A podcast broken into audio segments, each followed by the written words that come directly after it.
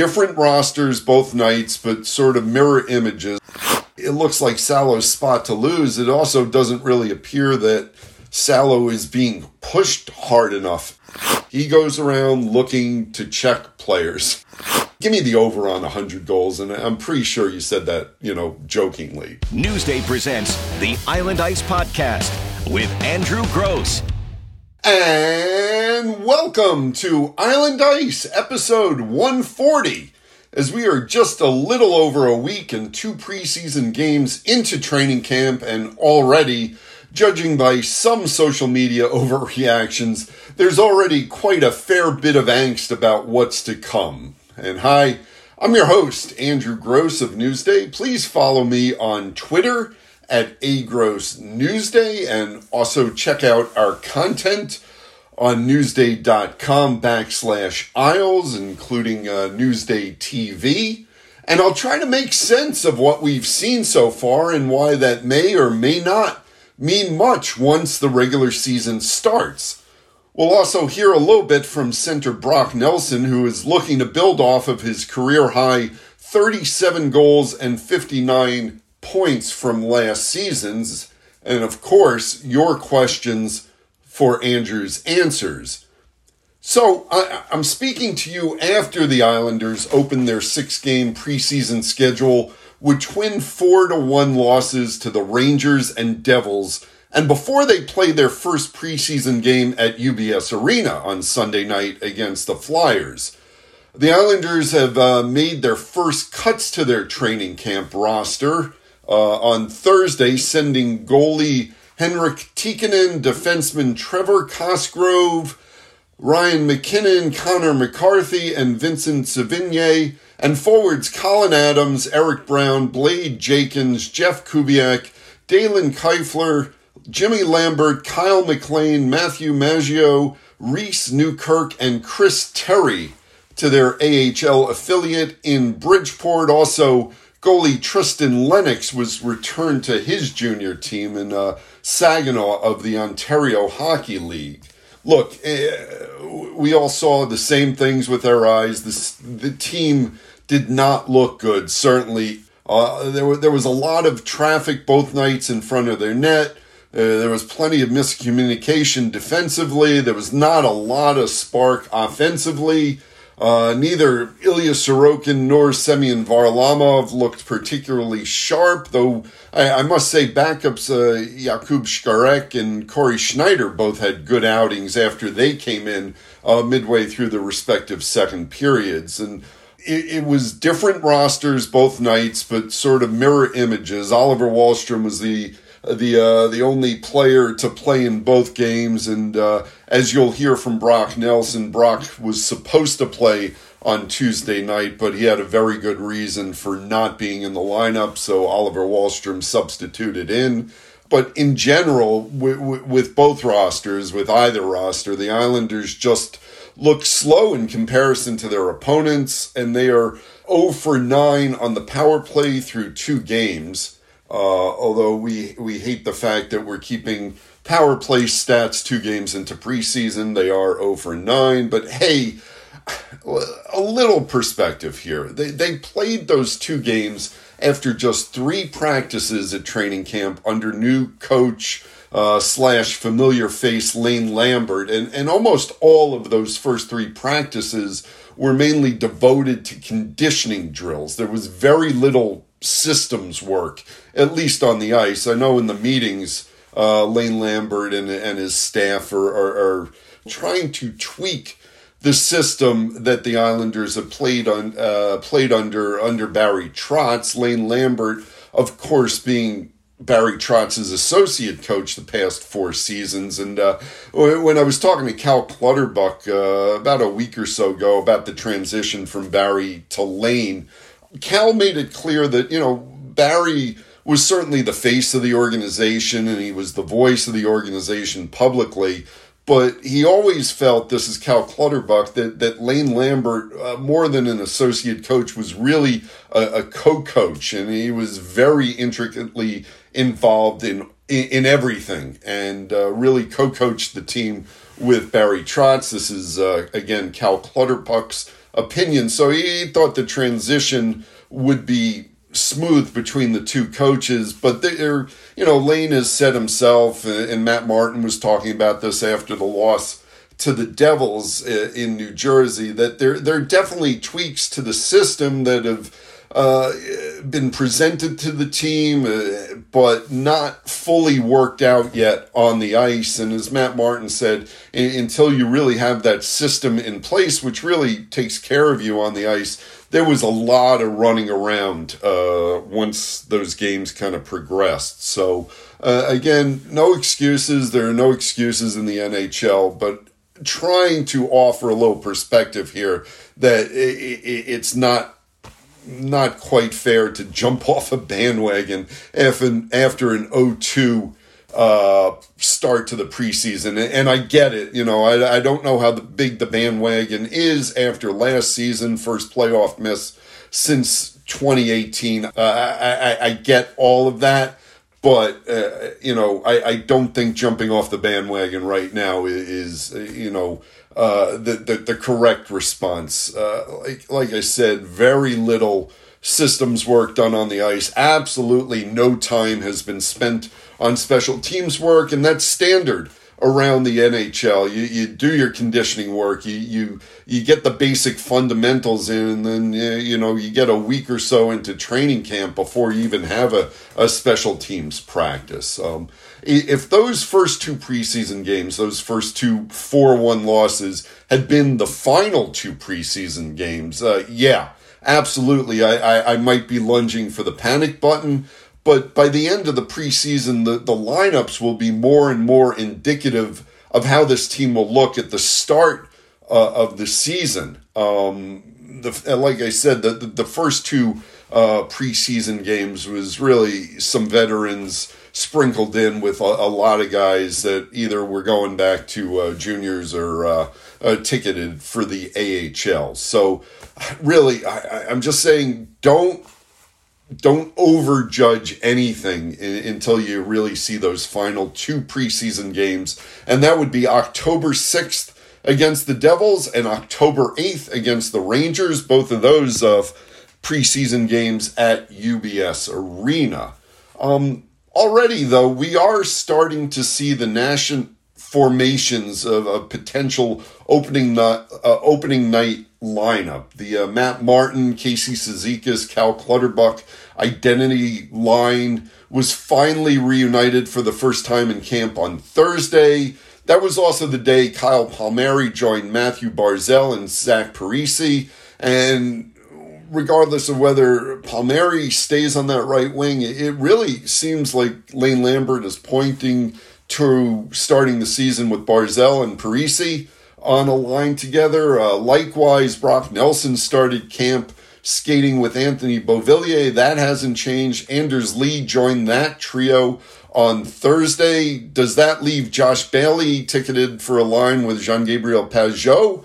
Quite possibly, though, Pageau was last seen skating with Oliver Wahlstrom and Nikita Soshnikov, a little bit more on Soshnikov in a bit, uh, while Josh Bailey and Kiefer Bellows were sandwiching Aatu Räty uh, in, in Thursday's practice. Simon Holmstrom had his turn skating with Matthew Barzal and Zach Parise. That ended on Thursday when Simon Holmstrom uh, began skating with Ross Johnston and Otto Koivula. Otto Koivula missed the, the start at camp with an unspecified issue.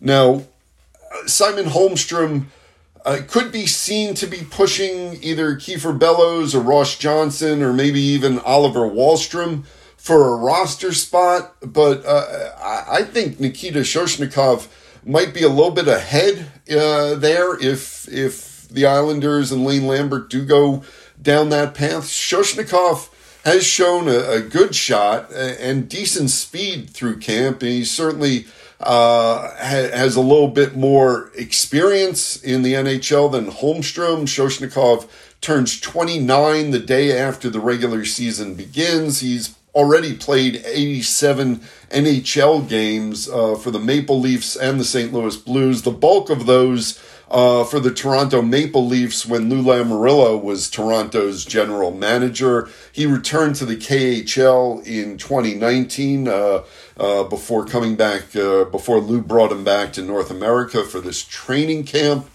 Uh, look, Soshnikov, like I said, shown a good shot, decent speed. He got behind the Devils' defense uh, for William Dufour's headman pass for the lone goal on Tuesday. So I, I think you can say that Soshnikov is pushing for a roster spot, and and uh, even if he doesn't make it, I think you will see him at some point during the season, perhaps before Simon Holmstrom. Uh, but we'll, we'll see how that turns out. Defensively, Adam Pelech and Ryan Pulock uh, have been a pair since the start of training camp. That's true also of Alexander Romanov and Noah Dobson. And also, Robin Salo uh, and Scott Mayfield have been paired since uh, camp opened. And, and it sure looks like that's how Lane Lambert is pointing his defense or his top three pairs into the regular season. It, it sure seems like the sixth defenseman spot is Robin Salo's to lose he, he's played well enough in spurts. He's turned the puck over a few times. He scored the lone goal uh, against the Rangers from the left point. Uh, I, am still not sure whether Cal Clutterbuck deflected it or not on the way to the net, but Robin Salo was given credit for the goal. And when I say it looks like Salo's spot to lose, it also doesn't really appear that Salo is being pushed hard enough for that spot. And, and I believe I've said this. I, I like Grant Hutton. I, I, like what he can bring with his size and his hockey cue and a little more experience being a 27 year old.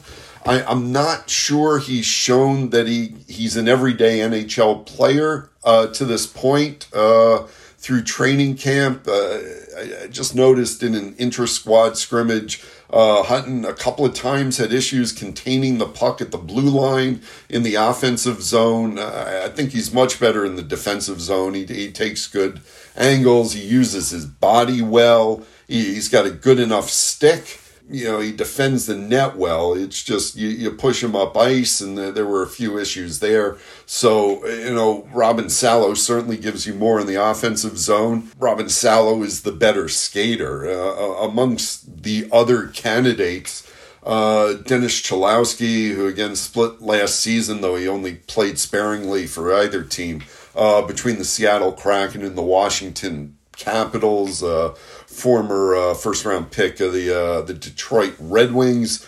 He, he's shown you know some issues defensively that have quite likely kept him from becoming uh, an NHL regular. Uh, disappointing, but Sebastian Aho has really been a non-factor in camp. I, I don't think he's been paired with what you would consider an NHL defenseman uh, yet. Um, and uh, Samuel Bolduc has had his troubles staying healthy and staying on the ice. I, I would have liked to see more of Samuel Bolduc uh, through training camp to see if he could really push for a spot, but uh, you know I, I don't think that will be the case uh, given the time that he has missed so far. Um, I, I suppose Bridgeport captain Seth Helgeson uh, should I, I, should be mentioning Seth, Seth Helgeson uh, in that group of competitors for the sixth, seventh, maybe even the eighth defense spot. Though I, I think they're going to go uh, as I believe I said in the last podcast. I believe they're going to go fourteen forwards, seven uh, defensemen, not thirteen forwards and eight defensemen. You know, so you, you want to throw Helgeson into that group of competitors. I, I'm pretty sure Seth you know, the Bridgeport captain. I, I, think he's ticketed for the AHL and probably ditto for Parker Weatherspoon, uh, Wotherspoon, sorry, Parker, Parker Weatherspoon and, and Paul LaDue. So again, it's Robin Salo's job to lose. And amongst that competition, I, I don't I, I don't see him losing out on that spot. Now they may they may be maybe a little bit more comfortable with Dennis Cholowski just because of his NHL experience to start. But I, I think Robin Salo has had the better training camp and certainly uh, uh, brings a little bit more to the table. Uh, it's just a matter of whether he makes that full transition. Uh, you know, he's gotten very little time in North America over uh, with Bridgeport. So uh, I still see him being the sixth D, D man uh, to start the season, barring injuries. Um, let me just go down uh, the Islanders training camp roster and I'll try and give you a, a couple of reflections or uh, some thoughts on uh, some of the other prospects or players I, have seen uh, just going alphabetically, starting with the forwards, then going to the defensemen and goalies. We'll start with the forwards. Uh, Andy Andreoff, you know what he's you're getting with him. He's a guy you can throw on the fourth line. Uh, if there are injuries, he could center that. Um, he'll give you a physical game, won't give you much offense, but really, you know, an AHL player uh, who can come up, uh, you know, if needed.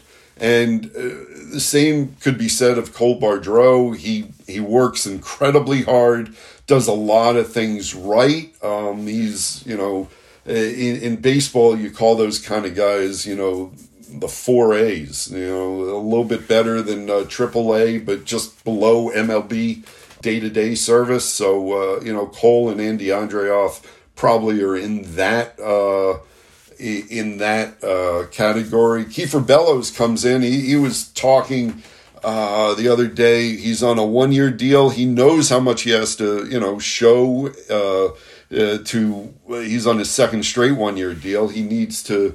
Uh, he feels he needs to make the team, although he, he has tremendous confidence in himself. Uh, it's a matter of you know tightening up his defensive game and, and unleashing his shot with more regularity. Um, William Dufour is he's been a lot of fun to watch in camp, and uh, had a moment early in camp where Dufour was standing on the ice next to Ross Johnston, who we all know is a very large man. Uh, Ross standing six five, being listed at two thirty, and I'll tell you what, uh, William Dufour did not look that much smaller than Ross Johnston standing side by side. Uh, William is listed as 6'2", 215, but he's he's a big man, as as Jean Gabriel Pageau said, and and Pageau, you know, another uh, French Canadian, uh, Pageau being from Ottawa and uh, Dufour being from Quebec, they they share that kind of heritage. They played in the uh, Quebec Major Junior Hockey League, although at different times. And uh, Pageau has been following Dufour's uh, progress and sort of became texting buddies with him uh, before seeing him in person. And uh, Pageau was telling me how surprised he was by Dufour's size and uh, says you can't teach size. So he's got that going for him. It's an interesting game that Dufour has because he he can be a playmaker and he's got a really good shot, but he's also got a lot of that physical edge, like think like a Cal Clutterbuck to him. So he, he I, as as Lou Lamoriello said before camp opened, he did not think William Dufour and Aatu Räty were quite ready to make the jump into the NHL quite yet. And and I do think Dufour will make that jump at some point, and he's going to be a, a, really interesting player just because of the the two different things you can he gives you. And I was talking to Dufour, and uh, he said the big difference really in his game. You know, obviously he grew into what he did. Um, but he had that career year uh, last year for Saint John, won the Memorial Cup, obviously led Team Canada to gold in the uh, World Juniors in in August had a goal in that gold medal game, uh, seven points, I believe, in the seven games. Um, and he was telling me the big difference is confidence. When he was 16 or 17, he was passing up shots. He didn't have that shooter's mentality. And he says he has that now. So I, I see I see really good things for William Dufour, but it, it, as it relates to the NHL, not right at the start of the season. Arnaud Durandeau, we know, can skate fast, but I, I don't know how much of an impact uh, or you know, uh, he's. I don't think he's close to the NHL either. Hudson Fasching, uh, a little bit of an older uh, uh, player. He's. Uh, I believe he's had some time in the NHL, and he was, you know, drafted in 2013 he's another one, you know, you could say probably the same thing about him that you could say about Andy Andreoff and Cole Bardreau. Uh, it doesn't do much wrong, but is he good enough to play in the NHL on a day by day basis? Not quite sure of that. Uh, Simon Holmstrom, uh, I, I think he, you know, he's very conscientious defensively. Uh, he he knows how important that is to his game. I'd like to see him be a little bit more aggressive offensively. Um, they certainly gave him every opportunity with Matthew Barzal to kind of show that part of his game. Uh, he had a goal in a scrimmage. He turned around and just slapped at the puck in the slot, and uh, I, I, think he needs more of that in his game. Uh, he's he's got potential to play in the league this season. I, I would believe. Uh, uh, Ruslan Ishk- Ishakov, and I'm sorry, Ishakov. Um, if you remember, Ruslan played a couple of seasons of collegiate uh, hockey at UConn.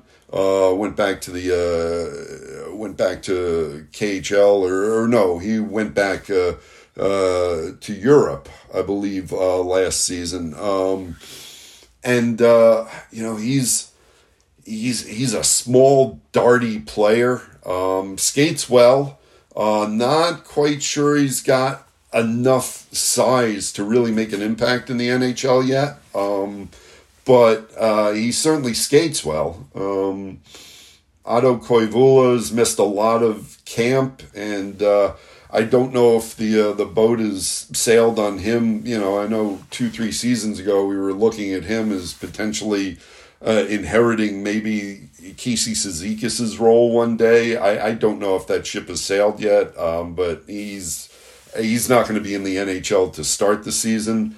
Uh, Dalen Kuffler, um, he was one of the uh, guys who got sent down, I believe. Um, uh, sorry about that. Just looking through my notes just to make sure. Yep, yeah, he's he's ticketed for Bridgeport. Oh, Aatu Räty. Um, thoughts on him? Really smart player. I, I, think he sees the ice really, really well. Uh, he shows no fear on the ice. Uh, he'll go to the middle. Uh, he's uh, like I said, he skates nicely. Still really raw uh, in, my mind, and and that's to be expected. Um, but I, I think this is a guy, you know, next year in training camp, you're you're talking about him uh, making the team out of camp next season. But I, I do think he, he probably needs a, a, season's worth of seasoning here at Bridgeport to, to really get his game to the level that the Islanders would like to see. But he's certainly a guy that's headed in the right direction. And then uh, defensively, uh, I went over a lot of this. Uh, Samuel Bolduc would have liked to seen more of him in camp. Same goes for Isaiah George, the fourth round pick. He's been in the stands every day. They they obviously like him because they uh, haven't sent him anywhere yet.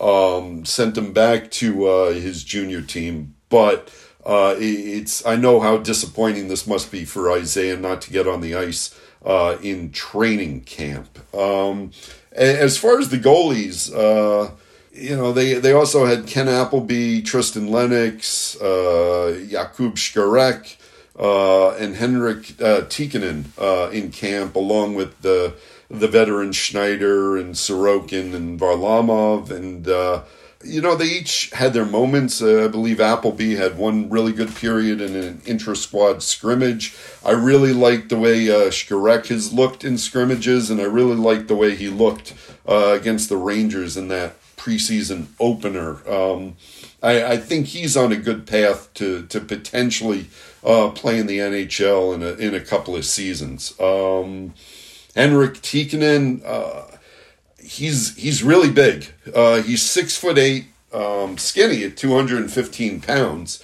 Um, and the, the the thing I noticed, and and and these really lanky, tall goalies are becoming more and more uh, more and more, you know, common. I was talking to Cory Schneider about it, and uh, Cory stands uh, six three, and Cory was talking about how when he first, you know, got into pro hockey, he he was sort of a giant, and now he's being dwarfed in net. But uh, look, I, I thought Henrik Tikkanen got up and down really well for for a, a tall guy, um, and and that can sometimes be tough.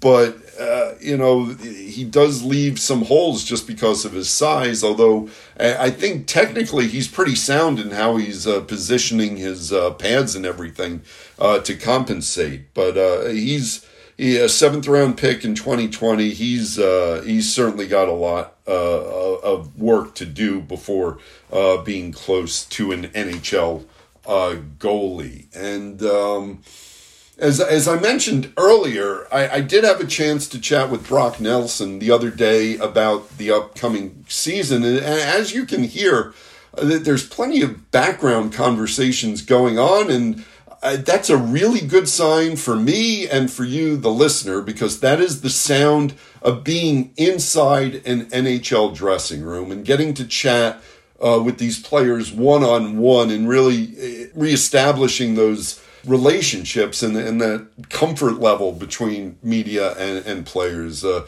this training camp marks not just for the Islanders, but around the NHL, it marks the media's first time back in the dressing room since February 2020 when the COVID 19 protocols and, and restrictions uh, started to be put in place. And really, I, I, was congratulating Brock after he and his wife Carly celebrated the birth of their fourth child, a second daughter, on Tuesday.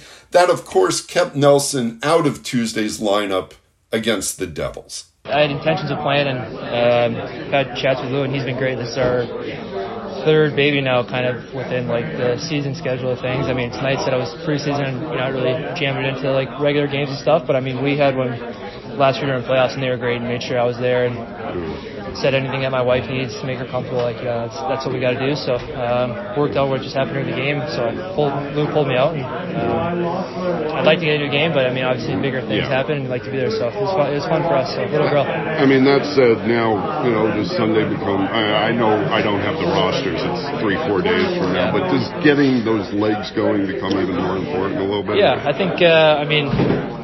I mean, you don't want to assume. Like, I haven't had any discussions or whatnot, but I mean, I would expect to, you know, play three of the four. So you know, I don't know what the, they had talks with guys about how many guys are playing, but I imagine I'll play most of them now, just you know, given the situation and where things are going. So you get the inter squad one tomorrow. I mean, you get kind of a mock one here at the inter squad in two periods. So I mean, a little bit of it, but uh, yeah, in terms of just timing and legs, I, I, I feel great. But yeah. I mean, obviously, you know, games are just slightly different, so it'd be nice to get that uh, I'm sure they'll get me back in there and ready to go. And still got a little bit of time. I mean, first game's the 13th, so uh, still quite a bit of time to, to get into it. I know you guys don't want to look back. You're sick of looking back at last season, but for you personally, you know, not a breakthrough season, but a real, you know, career yeah. year type of thing. How do you build off of that or sustain that and, you know, move it forward within the umbrella of having team success as well? Yeah, I think, uh, yeah, I mean, as a player, you always want to try and take steps and, um, team-wise, last year was a bit of an anomaly and some weird, you know, unforeseen circumstances, the way things played out, and mm-hmm. some diff- difficult obstacles that uh, you know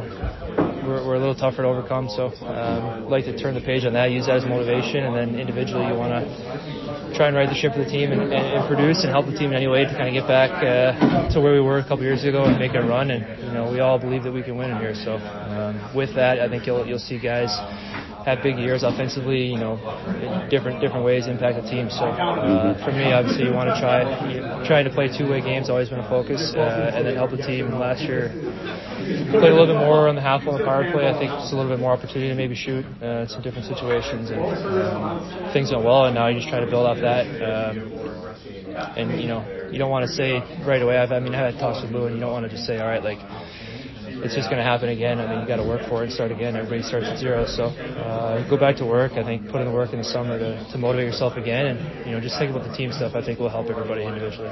Does, does the transition from Barry to Lane? I know how much you know your, your game flourished under Barry, but. Lane was a big part of that. I'm assuming. Yeah, yeah. I think I know everybody's Barry's obviously was was the the face and the voice of the team, uh, but um, you know I think all the staff had you know quite a bit of input. Lane, especially being that he was with Barry for so long, so mm-hmm. I think he had his fingers on a lot of things as well. And uh, I've had good chats with Lane. You know when Barry was here, just about my game and what he sees, and he's you know he's helped me as well, just as much as Barry has. And um, I love Lane. He's very detailed, and as a player, you know makes it pretty black and white to go out there and play, which I think is great. It kind of just gives you you know the freedom to go out there and know know what you got to do, and then kind of just let your instincts take over. So um, you know I think it's kind of an opportunity for guys to just kind of reset and refocus. I know it's kind of you're starting over a little bit, but still a familiar face where he, he's comfortable with guys in different different situations. So you want to go back out there and, improve yourself and, and be in those. Do you, do you? I know you pay attention. That's the wrong way to. But you know, you guys line mates. You know, you're switching in and out, training camps, so you know, seeing where the jigsaw. Yeah. When do you really start focusing in on you know who he's got you with and, and how it might start? Yeah, I mean, you come out here every day, you want to work. So I mean, if you're playing today with with Leasy and Bo, you obviously want to have good good days and uh, produce offensively when you're given the opportunity in you know different three on two situations or two on two, whatever it may be, just try to build some chemistry. Mm-hmm. Played a lot with Bo over the years, and um, you know, start with him now. I think I've been with him every day since camp. So uh, if it's if it's Bo that I open up with, you know, I'm, I'm comfortable and confident with him and his game and, and, and helping my game. And same with Leasy. I've played with him off and on for you know nine, ten years now. So yeah. familiar with his game and know know what he's fully capable of and scoring a lot of goals, you know, in front and around the net. So um, if that's a line, I mean, you want to come out here and, and be ready and fly. And uh, it, you know, given the situation, 82 games, it could change 30 times. It could yeah. change two times. So. Yeah kind of just take it as it, as it rolls and uh, one day at a time. So again, congratulations to Brock and his wife Carly. Uh, four kids, good good for them. That's going to keep them pretty busy uh, off the ice. And uh, uh, with that, we turn to your questions for Andrew's answers. It's time for your questions with Andrew's answers. We'll start with Thomas Boyle, who says, I was impressed with Jakub Skarek yesterday, and so was I, Thomas. Uh, Thomas asks, is there any chance uh, Semyon Varlamov gets traded before the deadline to free up uh, the, the cap space? And look, I, I never want to say never. Um, it, it, really depends where the Islanders are. Um, if they're in the middle of a playoff race, no, I, I don't see Varley getting traded because I, I, really don't see the the team entrusting that that second goalie the backup spot uh, really because uh, you know we all believe that Ilya Sorokin is you know in my mind he's going to play you know probably 50 games maybe a little bit north of that. So you're really talking about him being the number one um, but they, they trust Varlamov so much uh, that if they are in playoff contention, I don't see him breaking up their, that that tandem. Now, if they are out of playoff contention, um, and if they're not going to bring Varlamov back, and I know how much he likes it here, and he would like to be back, but for him to come back, it would have to be at, at a considerably lower uh, salary cap hit. So I, I think it's only a, a, chance if the Islanders are out of it before the trade deadline. Um, Cord Up says, excited to see the new dressing room at UBS for the first time. Yeah, just went over that uh, talking with Brock uh, before uh, the, the Brock Nelson interview. I, I, will be honest, like, I, I don't even know I don't know how to get to the Islanders dressing room at UBS yet. Uh, I'll find out Sunday. I know how to get to the press conference room where last season we would talk to Barry Trotz and they'd bring in, you know, four players after a game, but I never made it down the hallway actually to the dressing room. So yeah, I'm excited to uh, be to be told where the dressing room is. Yes, I am. Um, let's see. Uh, Jack Anton says, does ownership bear any blame uh, for the Islanders' failure to improve their offense yet again, or is this 100% on Lou Lamoriello? And look, Lou Lamoriello operates with the 100% backing of the Islanders' ownership. So if, and again, you know, throwing blame around before the regular season starts, I, I, I understand the question. Let's see how it plays out. But yeah, if, if it turns out that the Islanders struggle, and part of the reason is again because they are struggling on the power play and struggling to produce offensively. What you know, eh, playing all these tight games, uh, we assume because of their defensive structure, but but losing them.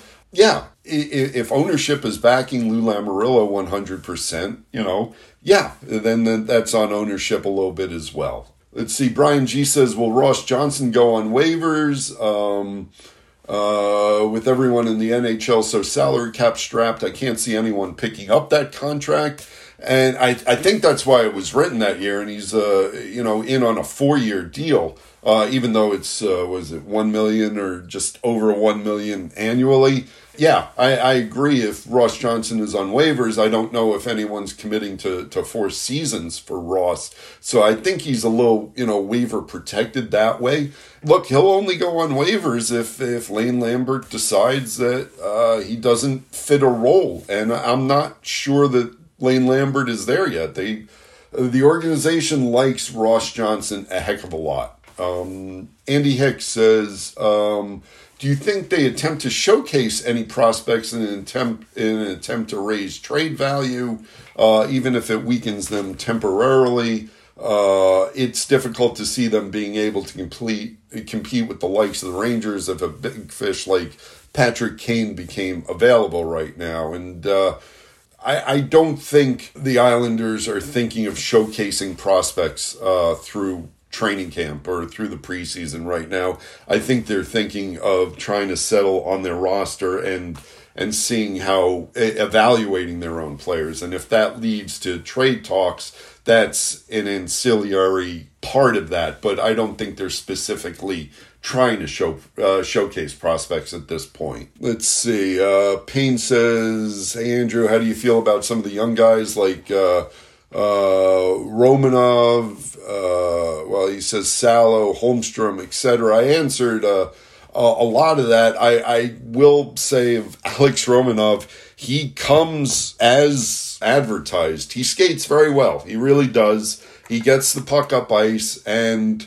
he goes around looking to check players. I noticed even in an inter squad scrimmage the other day, he knocked Brock Nelson down uh, at the blue line, and I was thinking, ooh, you know, and, and Ross Johnston was on the ice at that point, and I wonder, was wondering if Big Ross was going to go over to uh, Romanov and remind him that hey, you you really don't want to be uh, knocking down our top goal scorer from last season, but but nothing became of that. Um, Doc Ed says what are your thoughts on Lane's press conferences or relationship or relationship with the media thus far? He seems pretty calculated, like he's giving a deposition. I, I miss Barry already.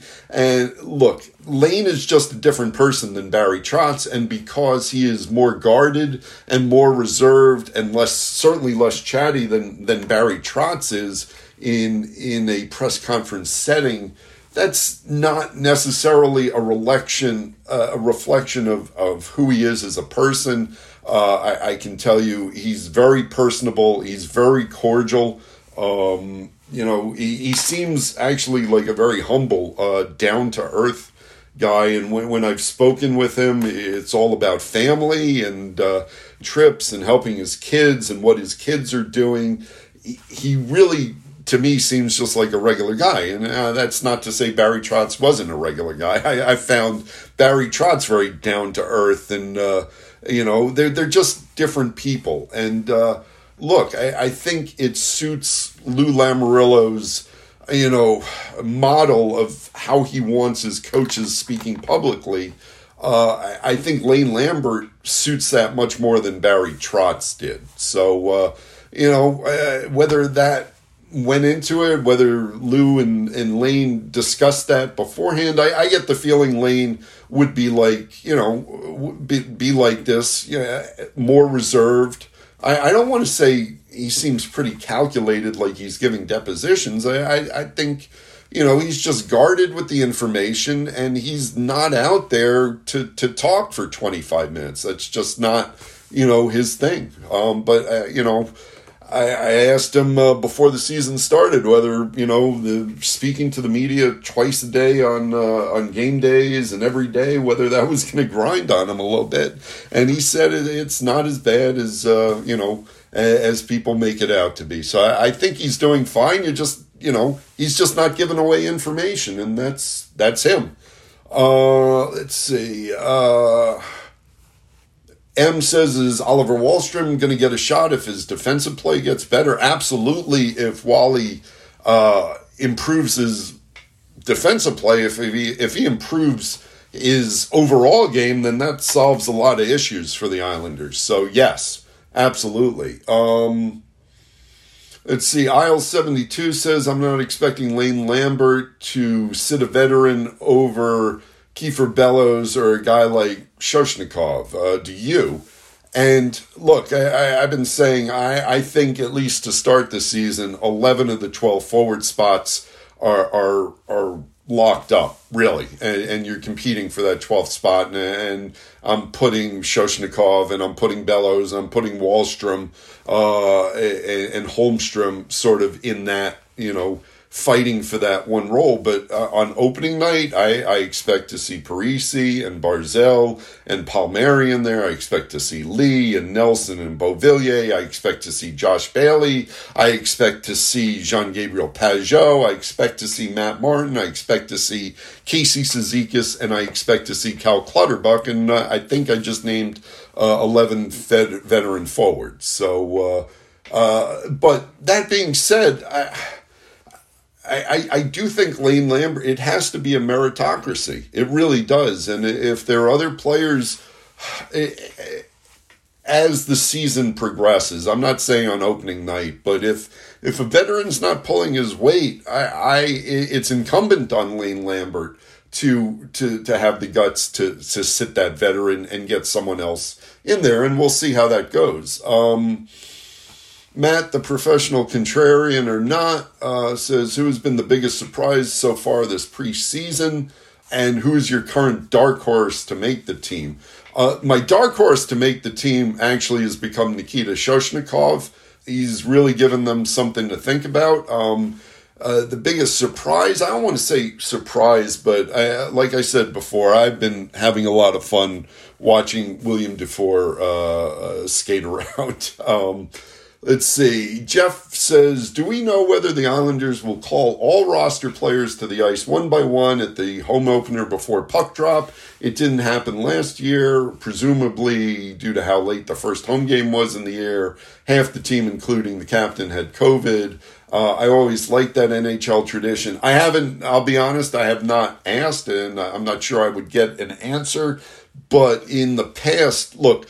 Lou Lamoriello's entire philosophy is that it is a team. It is not 23 individuals. And yeah, it's nice for the, the players to skate out one by one and hear the applause, but uh, that Lou Lamoriello, I believe, has always shied away from that because he doesn't like the players being singled out like that. He wants it to be a collective, a, a, a team. So it, it, it wouldn't surprise me if they do not do that. Um, we'll do some over unders, I believe. Dale Skidmore says over under Lou survives the season. I, Lou is going to survive the season. Uh, give me the over on that. Uh, CNJ Isles Mets fan says over under on the Isles scoring 100 goals for this season. Preseason has been ugly, but it, that's it's that. It's only the preseason. Any reason for concern after the first few games in your opinion i've gone over that look if these were the the the, the last two preseason games I, I would have a lot more concern uh, yeah no they're uh, give me the over on 100 goals and i'm pretty sure you said that you know jokingly but uh Ricky says, I feel that this season all depends on Kyle Palmieri. If second half Kyle Palmieri, that second half from last season, shows up, they are fine. If it's first half Palmieri, they will be lucky to make the playoffs. Your thoughts? Thank you. It, it doesn't just fall all on one player, but yeah, they need more production from Kyle Palmieri. He knows that. The team knows that. And he was much better in the second half. And uh, look, I, I, I think whatever issues Palmieri had, you know, first year of a contract, I, I don't know what it was, but look, I'm not expecting Kyle Palmieri to be a 30 goal scorer, but there's no reason why he can't be a 20 goal scorer. Um, and, and to be more consistent uh, to start. Um, Mike Fink says, was wondering how Scott Mayfield is feeling entering the season um, final year of his contract. I noticed that he's suddenly the oldest defenseman on the roster with Chara and Green gone. All the um, yeah, Mike. Uh, this is more of a discussion for later in the season. I, I I don't think Scotty is thinking about it right now, but you're right. He's ending a four year deal, going into the final year, and it's on a very cap friendly number for the Islanders. Oh, is it like 1.5 around there? Sorry, I don't know that off the top of my head, but look for a guy like Scott Mayfield, uh, true value, he should be making four million or, or more, and uh, that that's a question for later because I, I'm not sure that the Islanders will be able to fit that in for next season. So you know we'll discuss this more as this season goes on. Um, Isles Rule said a big concern is the Islanders are too slow and old to compete with other teams that are young and fast. If the Islanders get off to a slow start, what can be done considering these factors? And look, I, I think I've said that, but uh, this whole season has been on Lou. Um, you know, he, he, fires Barry Trotz, brings in Lane Lambert, uh, brings in Romanov, but uh, does not pull the trigger on other hockey trades. Uh, said he didn't wasn't getting good value. He would have been hurting the team.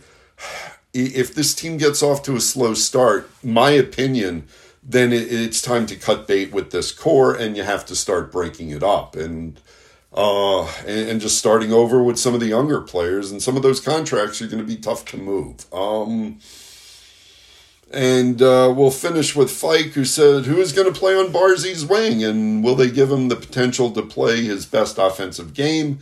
And I, at this point, I really feel like it's going to be uh, Palmieri and Parise to start the season.